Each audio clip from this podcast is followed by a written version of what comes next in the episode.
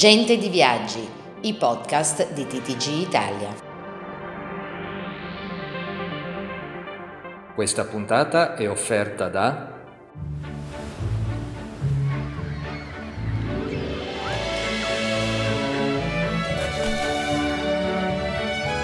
Per la tua vacanza scegli Veratur, i villaggi nel mondo più italiani del mondo. Da guerra fredda a scontro aperto.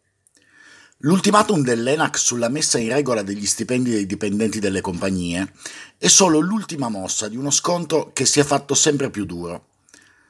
Certo, l'ente dell'aviazione civile ha richiesto l'attestazione sulle retribuzioni a tutti i vettori, ma è evidente che nel mirino ci sono soprattutto le compagnie a basso costo, da sempre sotto i riflettori proprio per la questione dei contratti di lavoro.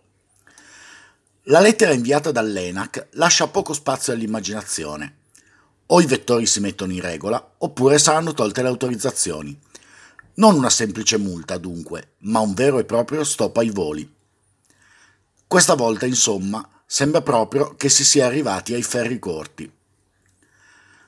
La crisi del Covid ha cambiato lo scenario dei trasporti in maniera determinante, assottigliando improvvisamente il mercato le major, che da decenni sembravano subire la concorrenza delle low cost, non appaiono più disposte a inseguire la corsa al ribasso delle tariffe. Ma l'impatto delle compagnie a basso costo sul trasporto aereo è innegabile, dal momento che il loro arrivo sul mercato ha moltiplicato i passeggeri nei cieli di mezzo mondo. Insomma, le low cost ormai hanno un loro ruolo nel mondo dei trasporti e, come si dice in questi casi, venderanno cara la pelle. Francesco Zucco, TTG Italia.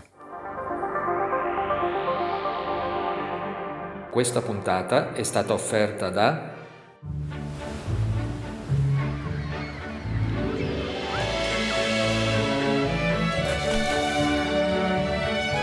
Per la tua vacanza scegli Veratur, i villaggi nel mondo più italiani del mondo.